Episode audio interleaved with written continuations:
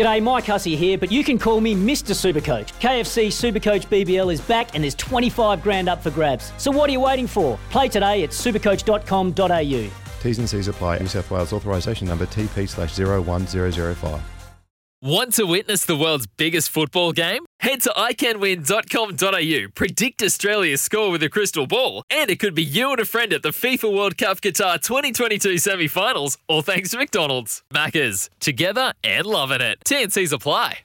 Okay, well, it brings me to a question I wanted to ask you. Out of the NPC, I know it's a level below Super Rugby, 2 levels below international rugby, but is there anyone from your point of view outside Damian McKenzie, who you think that the All Blacks selectors may take a good long look at? In fact, they'll probably be keeping a pretty close eye on the next couple of weeks of this competition, I would think.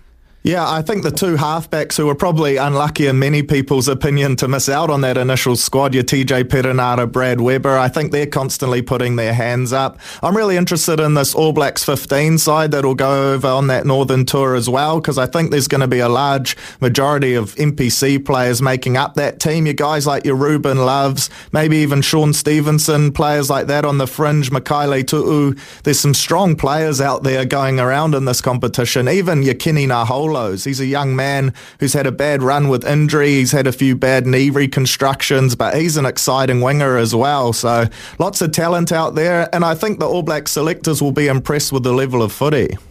Deck maintenance isn't fun.